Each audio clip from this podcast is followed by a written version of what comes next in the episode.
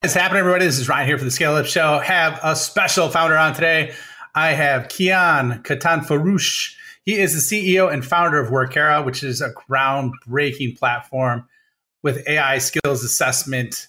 Uh, I mean, this guy's done some amazing things. Co-founded Deep Learning AI with Andrew Ng. On top of it, too, his courses on Coursera have been viewed over three million times on AI and machine learning doing some really amazing things. We get deep into the product with AI and how it's intersecting with learning and development moving forward. You're not going to want to miss this. Check it out. How do you grow like a VC backed company without taking on investors? Do you want to create a lifestyle business, a performance business, or an empire? How do you scale to an exit without losing your freedom? Those are the questions, and this show is the answer. Welcome, everybody, to the Scale Up Show. This is your host, Ryan Staley, and I have a very special guest with me today. I have Kian Katanforoosh. Kian is the founder and CEO of Workera, which is a groundbreaking platform that is reshaping the landscape of professional skills assessment and development across all parts of the business. Okay, something really cool about Kian is he is a visionary entrepreneur, a Stanford professor, also a Coursera lecturer for machine learning, where he's had over 3 million learners have taken his course that he's taught uh, on top of it, too, he's a founding member of Andrew Ng's, Ng's Deep Learning AI. Kian, welcome. Happy to have you on the show, man. Thanks, Ryan. Excited to be here. Yeah, dude. I'm excited, man. We're going to nerd out on machine learning today. We're going to nerd, nerd out on skills assessment and everything that you do. But at the same time, I really want to get into your background because you have a, a unique path and how you got there. Before we do that, I want to do what's called the revenue rundown. So, where are you guys at in the stage of your journey for your ARR? Uh, we are uh, roughly in a single digit million in ARR, you know, approaching hopefully uh, double digits soon. And uh, uh, over the course of the last three and a half years, we've uh, we've raised our Series B uh, most recently, which was our last round of funding at 23 and a half million. And we serve about two dozen customers in the enterprise. Most of them are Fortune 500 companies and and multiple governments. Uh, uh, groups as well. Oh, nice. Okay, so much much focus on the larger organizations. If that's your pricing model, what's I guess like what's your primary go to market strategy for revenue growth? It's mostly a land and expand model uh, where we start with initially one group of employees, maybe hundreds of employees, typically within an organization, trying to uh, demonstrate the value uh, that we can provide to that group and to the executive or manager of that group, uh, and then expand uh, within the same line of business or uh, across multiple line of business. Okay, excellent. And is that done through outbound or um, what's your like method for customer acquisition? It's been mostly uh, outbound sales uh, for the okay. majority. Excellent. And then, what's your primary? I guess I what what's your team size right now? That's one thing I didn't ask you. What's your team size? We have 80 people, and we're distributed across 25 countries. It's very wow. very global. um, and then walk us through your solution in you know two or three sentences and who it serves, just so everyone has an understanding of of what you're doing and, and how you're executing? Uh, yeah, so we, we provide a, a, skills development platform that can help uh, companies understand their talents uh, by measuring skills and then uh, use that skills data to power talent applications. Uh, the first talent application is typically upskilling. So now that you understand your employees, you can personalize upskilling for each of them. Uh, but other talent applications include internal mobility, project resourcing, uh, talent planning, workforce planning, uh, and many more, such as uh, recruiting or or or or, or other other talent applications. Yeah, that's that's pretty much the the rundown in a in, in a sentence. Okay, so for like skill side, but anything from talent management to talent acquisition. Is that what you would say? Is that yeah. kind of a good? So typically, it would start with a uh, you know an executive having a large workforce under them that they're trying to uh, benchmark, measure, upskill, provide personalized learning to, uh, and we help them get all of that skills data in an aggregate manner, provide feedback to every employee on their strength and gaps, and essentially scale mentorship with an AI mentor across the organization. Uh, on an ongoing basis, typically those companies are transforming. They may be, you know, at the beginning of an AI transformation. They may be at actually in the middle of an AI transformation. We allow them to measure themselves year over year with a, an objective assessment that is computer adaptive and that tracks their progress over time from a workforce perspective. I oh, love that. Okay. So, and then I know you mentioned you're funded. Were you ever bootstrapped or were you funded from day one? We were funded from from the ground up. We we we raised the seed round in 2020, our Series A in 2021, and then our Series B most recently. Okay. And why did you decide to, to go that route versus the bootstrap route? Like, I always like to ask founders this because it's it's interesting. I've gotten all sorts of answers, so would love to hear yours. Yeah, mine was that uh, what, what we want to achieve requires investments, uh, especially if we want to do it uh, as fast as we plan to do it. Uh, it's also, uh, uh, you know, we're building a company that is deeply technological. So there's a lot of upfront investments in product development and research and development, and that that that that taken into account made made more it made more sense for us to take the venture back route than the bootstrap route. Yeah, it could have been otherwise. Yeah. Okay, that totally makes sense. Um, so let me ask you this. So like on your way to building your company, like how did you I guess like what was the light bulb that went off to say like, hey, this is something I need to do and then go all in with a venture background? Because that's usually the most aggressive in terms of growth and expectations that you could have. So like what was that that moment in time and and kind of what got you to where you're at today? Yeah, so prior to Workera, I was uh, I was teaching AI classes. Uh, I created the, the, the, Stanford Deep Learning class with Andrew Ng. I also helped him start uh, DeepLearning.ai, which teaches AI at scale. So we're talking millions of learners. Uh, and everything we were doing, we were trying to do it as accessible as possible at scale, uh, which also uh, requires us to think differently.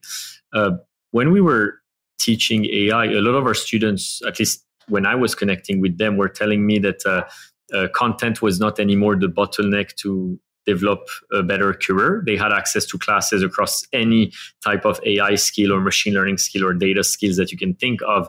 Uh, but the, the gap was in mentorship. Um, and uh, mentorship is a is a tough one to scale. Like uh, people feel lucky to have a mentor. When you find a mentor, you're so happy. But you shouldn't be. You know, you should be. But uh, everybody should have access to a mentor, ideally, that can guide them through the next stage of their career, that can understand their strengths and gaps. And so this idea emerged on.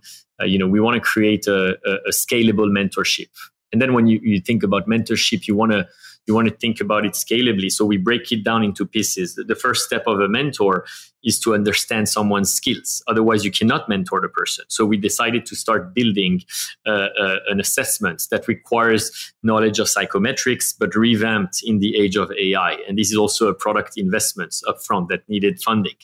And then you also need to develop a, a, an ontology to help people set their goals. It is very hard for people to set career goals on their own. And so, how can we develop an ontology that covers all sorts of goals at a granular level that can help people shoot for the stars? And then once you have an assessment and you can shoot for the stars, then you, you can put together a massive recommender system uh, essentially.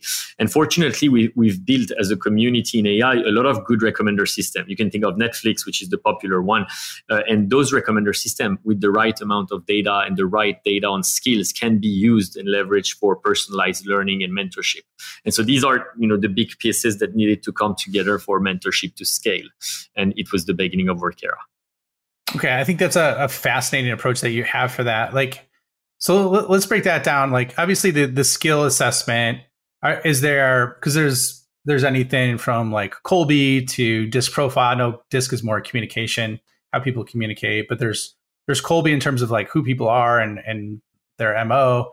Uh, there's strengths finders. Is it just like an integration of multiple layers of that to to understand the skills, or like how do you kind of deconstruct that with a person? Because that, that seems like that would be hard, yet there's some proven paths that have been done before there.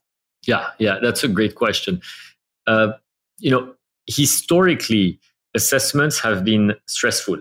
Like people have taken assessments for getting into a job or getting into a university or getting into a program, and they've also not been built for feedback. Uh, they were meant to select.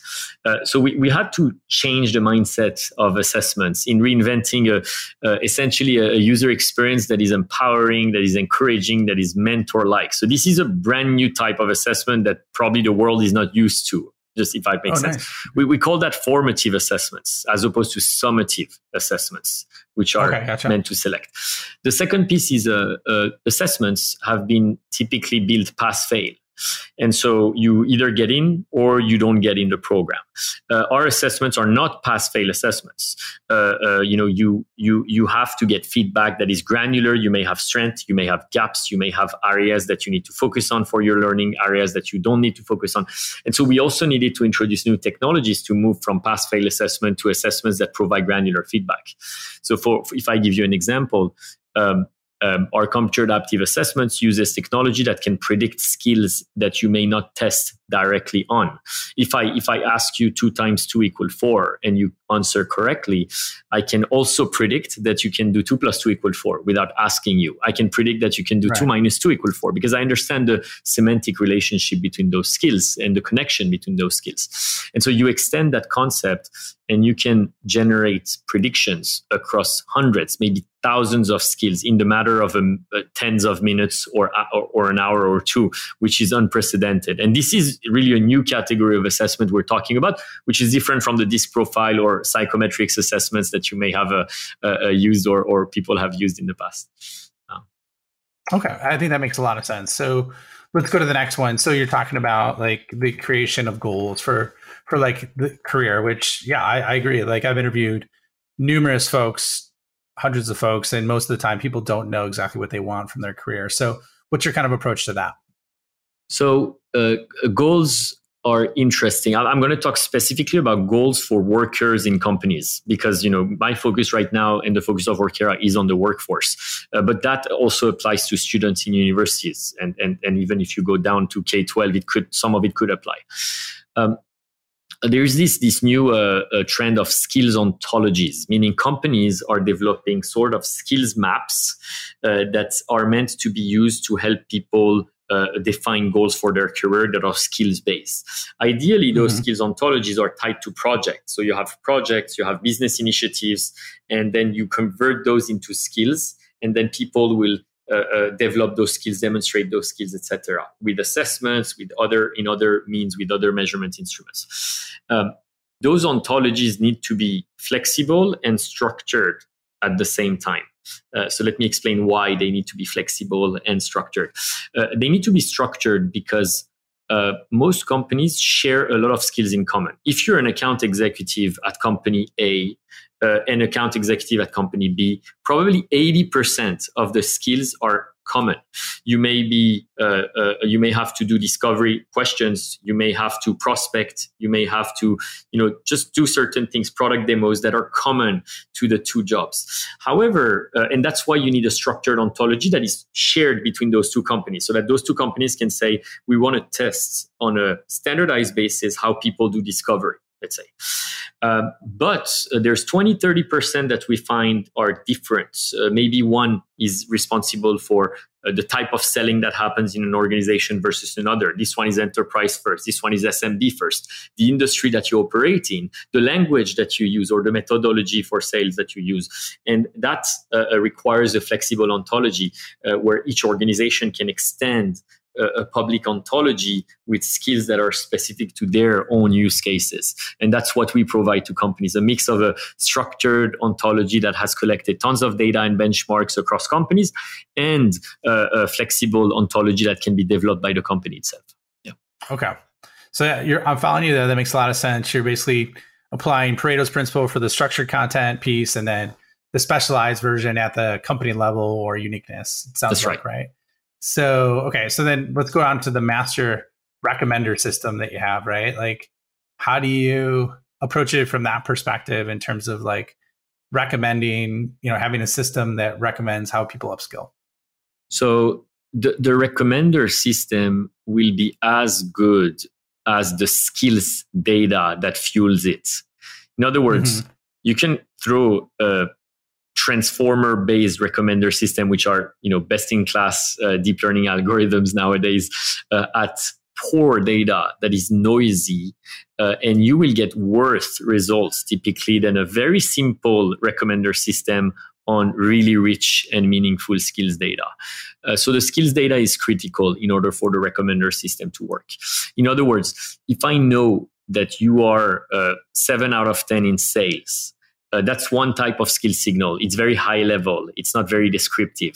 I will not be able to personalize learning for you with a good recommender system. Instead, if I knew that sales is 500 skills, each skill is tied to a specific cognition in the brain, a specific task that you do on a daily basis. And I have predicted those 500 skills through uh, very rigorous measurements for you. Then a recommender system can take that into account and say, hey, Ryan, you have one research publication that will help you gain that skill. You have one YouTube video that will help you uh, gain that skill. There's a podcast that covered those three or four skills right there. And now it gets interesting. And so it's all about the granularity of the skills data and the quality of the skills data that powers those uh, recommender system. That makes sense.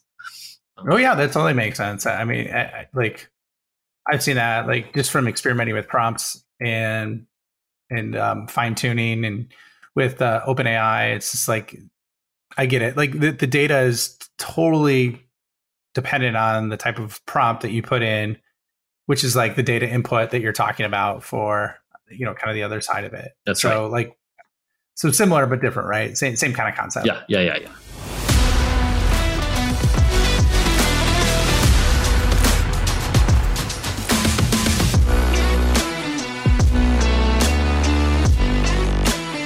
Hello, this is Ryan here. Real quick, if you are enjoying this episode, please hit the subscribe button and leave a comment or review. If you want more help or just want to learn more about what the top SaaS CEOs and founders are doing, check out my website at www.ryanstaley.io. Join my newsletter, check out other free content resources I have there, and let me know if you want to scale your business. Now back to the episode. So let, us progress a little bit. Like I, I, think that that makes a lot of sense in terms of how the program or the solution, I should say, is designed and, and how you're kind of working with it. So I guess like, you know, can you provide some real life success stories and examples of, of how this has made a, a big impact on people's lives or organizations' lives? So that I'd love to hear that. And that's always where there's, you know, kind of the devil's in the details on some of this stuff. So yeah. So from a from a learner perspective first, and then I, I talk about the manager's perspective. Uh, from a learner perspective, uh, you are saving significant amounts of time. So uh, in the past, a manager may ask a learner to take a 200 hour class, and the learner will just do it because their manager asked, but will complain that uh, it was not relevant to their job, it was too easy or too hard, and uh, and so it was an ineffective uh, uh use of time. In 200 hours, you can do so many more things if you focus on the right skills. So skills building becomes highly focused and intentional. Um, on top of that, uh, benchmarks allow people to understand where they stand. You know, sometimes you may be better uh, than what you think. Sometimes you may be worse, and you want to know because you want to be able to uncover your unknown unknowns and and and uh, focus on them. So we have all the time learners telling us that uh, I I now know what to focus on, and I did not know before. Um, it also creates opportunities for people. You may you may have an organizations with thousands of people, and people are struggling to uh, uh, uh, demonstrate their skills, show their skills to managers, and get opportunities that match their skill set. Now it's different because everybody has a skill signal on Workera in certain organizations. You can open up opportunities for them. You can retain them. You can make them excited about the latest technologies and, and producing results for the company. On the manager side, more and more pressure uh, is put on managers to be talent experts. Like essentially your, your job is to run talent, it's to manage your talent base. And managers have never been trained at being talent managers.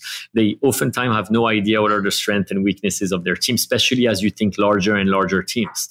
And uh, so this tool can allow them to keep the pulse granularly on the skills of people at an aggregate level, anonymized or transparent, depending on the culture of the company. There's all sorts of measures that can be put together on the platform.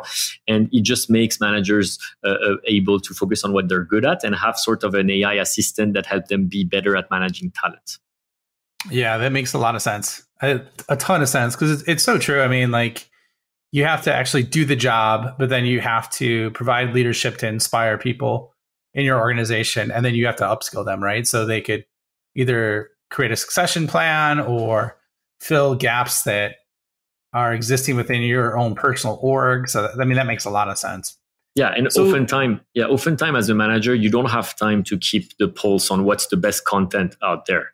It, should not be your job to be constantly on content platforms trying to figure out what's the best article this week, what's the best video to study, and so you, you need an assistant to do that for you, essentially. Um, so, what do you do? You take like a feed then of like the most relevant knowledge based on keywords, or like how does that work? Because that's really it's, interesting. It's based on skills. So we would our job is also to constantly measure skills and and tag the best index, the best content out there to those skills, so that if we identify that you're lacking a certain skill, uh, we have uh, verified content uh, that is popular to learn that skill. Yeah. Does this work with like CEOs as well? Yeah, CEOs can can use it. Typically, they, they, they may use it for their team. So they may define the ontology, what they want, and then we would do that for the team. But you also can put together a test for CEOs. You know, CEO of a Series A company, like what are the top 100 skills under that? So do you use this for all your employees or just some of your employees or how do you kind of deploy it? Yeah, you can you can deploy it by groups. So you would create skills pathways for different sets of employees. So you would create maybe one for your account executives, you will create one for your customer success managers, you will create one for your engineers at different levels and those pathways will include the skills that you care about for their projects. Yeah. Okay. So what, let's let's go more over to the business side now. I know we went super deep on your product, which was just fascinating for me. Uh, but like, well, let's talk about your business. So, as you're looking to continue to grow, um, what do you have you seen over the last few years that's been the single best growth strategy that you've leveraged to to grow the business to almost eight figures um, at this point? Um, single best strategy. You know, I, I, I think identifying the right uh, ideal customer profile was important for us, and then uh, uh, making sure that we that we provide value and thought leadership to those folks. so in our case, we we work very well with companies that are trying to undergo an AI transformation. Uh, they also have a certain level of maturity on a learning on the learning or HR side. So we have this uh, two by two map, let's say, where you have the oh, AI okay. maturity of the company and the L&D maturity of the company. And if uh, there's a sweet spot where people love our product, they just think that uh, it's the next uh, uh, uh, a tool to use in order to track AI transformation. fortunately, over the last like two three years a lot of companies are thinking about ai transformation uh, you know and it's getting more and more urgent in people's minds and so we are trying to you know provide uh, good content good advice uh, good thoughts uh, on linkedin or elsewhere on how to uh, do ai transformation well from a workforce perspective well, it, I mean that's a it's an awesome topic I think because it's very very timely. So what do you think are the most critical components for an AI transformation? You know, let's talk about organizationally and then at an individual level in terms of how someone would approach this today to keep up. Yeah, you. I'd, I'd split it. I'll simplify, but I'll split it into a, a good uh, AI transformation requires strategy, uh, technology, and people. That's the three pillars. Uh, strategy, fortunately, can be put together pretty rapidly, assuming you have an executive that is very knowledgeable about the topic. Technology nowadays can be bought. Like you can buy data infrastructure, you can buy uh, cloud uh, computing, you can buy hardware, you can you can put together uh, an ML ops, AI ops, whatever stack you want, uh, almost overnight. I'm simplifying, but within a few months. The limiting factor to transformation has been people and uh, uh, you know the, the, the, ability to to keep people up to date in terms of skills and, and perform change management. If you think about cloud transformation as a proxy for AI transformation, just because we've been through cloud transformation over the last 15 years.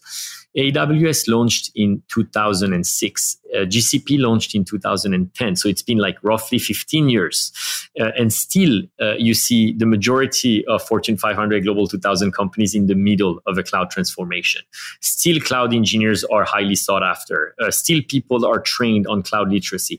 Uh, uh, and so our goal is to uh, accelerate transformation through the people component that so that AI transformations don't take 15 years. Yeah. That's funny. So, I, well, and let's talk about that, man, because things are happening at probably faster than they've ever happened before from an innovation perspective. So, let's talk about this from a, a non-technical person's perspective, right? Uh, employee perspective or leader's perspective. How do you continue to upskill someone with AI when they're non-technical with how fast innovation is happening right now? Well, I, I, I think that uh, obviously you don't train a non-technical person the same way you train a technical person. So you will create right. a skills pathway that is different. Uh, however, uh, I, I, I, actually think of four groups in a company. Uh, typically, you have the centers of excellence. Those are machine learning engineers, deep learning engineers, data scientists, data engineers, all of that in that bucket. They are, they are builders of the AI system. So they need to know the builder skill. Uh, uh, there's a second group that is uh, uh what we call AI plus X at Workera.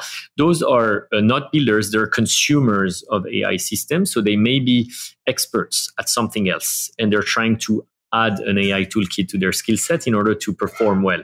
Um, uh, just to give you a data point, um, uh, the class I, I, taught at Stanford for six years uh, has two thirds of students not majoring in computer science, even if it's made it's a computer science class in the Department of Computer Science. Hmm. But the okay uh, uh the uh, and and it's it's not common to see that they're, they're mechanical engineers, they're electrical engineers, aerospace engineers, medical school, etc. And they do very well in projects because they have the subject matter expert. So a, medical student may may try to build a, a, chest X-ray detector to detect pneumonia, for example, or a pathology, and they know what metrics they're going to use to evaluate the model. They know what the deployment environment look like. They know what regulations they'll have to comply with. A computer science typically would not know all of that, so they cannot really push the project forward as fast. And then the, the, the last two groups, to, to come to your question about non-technical individuals, you would have people who need a level of AI fluency I think, uh, because they interact with technical individuals frequently. So those may be recruiters that help hiring managers recruit. They may be sellers that need to understand the technical lingo. They may be marketers that need to put thought leadership pieces together with subject matter experts. And and there you need uh, you know communicating about AI. You need auditing AI system, understanding what is AI, what is not AI. There's a set of skills that belong to the fluency level. And finally, the literacy level would be a lot of uh, uh, blue collar workers that interact with technology, interact with machines, and need to be able to understand how to leverage that technology for for their career and their work. And, and those are also different skills. That's a good breakdown. I really like that the way that you kind of categorize them because it is true. So, do you think of of all those four buckets that you mentioned? You seem like you're very strong on the domain expertise folks that have that rich domain expertise like how do you suggest they make the jump from you know non-technical to technical even though they have all that domain expertise? Yeah not I that would, they need to build it themselves but yeah. i mean bridge the gap i guess you could say is probably the better better question a better way to ask it. Yeah my, my, my advice is actually don't switch careers. Is if you're a great mechanical engineer you love what you're doing stay a mechanical engineer and and don't worry. Just study ai and bring it to your uh, subject matter expertise. I i feel that um, I feel that AI is one of those technologies that actually can be picked up pretty easily by engineers. If you think about it, and, and the reason uh, uh, I say that is because we measure AI plus X individuals in companies. So we work with one of the large energy giants in the world, and they have a lot of mechanical engineers. They have turbine experts, they have electrical engineers. And when you measure mechanical engineers with a test, you realize that they're actually better than many AI people at linear algebra, at matrix multiplications, at dot products. Like there are certain skills they just have because it's part of their mechanical engineer curriculum. They don't need to relearn that. So instead, you can personalize learning for this group and say, hey, where your gap is, is coding. Uh, there's a set of coding skills that you need to develop in order to be able to leverage those technologies. And that's why our technology is very well also uh, uh positioned for uh, for AI plus X folks who have diverse backgrounds, different skills that can be leveraged in order to accelerate uh, uh adoption of AI in in their subject matter. Uh, yeah. Love that. I'm gonna check it out myself. You got me intrigued now. totally intrigued. So, look, well, it sounds like things are going pretty well with with how fast you're growing. What would you say is the biggest challenge you've had with growing your business right now? Yeah talent honestly like uh, executive hiring has always been hard. Uh, we are hiring for uh, executive position in the go to market team um, and you know finding the right person that loves education loves talent also is knowledgeable about technology like ai it's always a challenge. I think all my founder friends have the same issue and would probably mention that. Other than that uh, uh, talent is a education is a very uh, is a, is a market that is very complex. There's so many tools in, in edtech. There's LMSs, there's LXPs, there's HRISs, there's you know workforce planning tools. And so uh, teaching the market what it means to be a skills tech platform, uh, a platform meant to measure skills and provide skills data is complicated. So you know you need you need to to really see the market mature before people can understand uh, what we do activity. Okay, that makes a lot of sense. So we are just about up on time. Where can people find you? Where can they find out more about Workera? And then we'll wrap up. Uh, people can connect with me on LinkedIn uh, and and uh, and uh, also find Workera. We we post content. We talk about our updates on a regular basis. Uh, and so I would encourage people to reach out directly on LinkedIn if if we can help with anything or if if they they just want to connect. Kian, it was a pleasure having you on. I love your perspective. I love the, I love what you're doing organizationally, and it's refreshing because a lot of what you're saying makes a ton of sense, just in terms of how much learning has changed, especially over the last three to four years, over let alone over the last four to 18 months on top of it. So thanks for being on the show. And I was happy to have you, man. Yeah. Thanks, Ryan. It was great chatting. Thank you for checking out the Scale Up Show. My mission in life is to help founders and revenue leaders avoid all the pain and suffering in revenue growth so they can flip it and create a life of their own design. So if you enjoyed this show, please like, review, share it on social, and more importantly, just share it with a friend. Share it with someone that you think could learn and benefit from what you heard on today. But the more we get the message out, the more people we could help, the bigger the impact we make, and the bigger the community gets, which helps everybody. So once again, thank you for being a loyal listener. I appreciate you and look forward to seeing you on the next episode.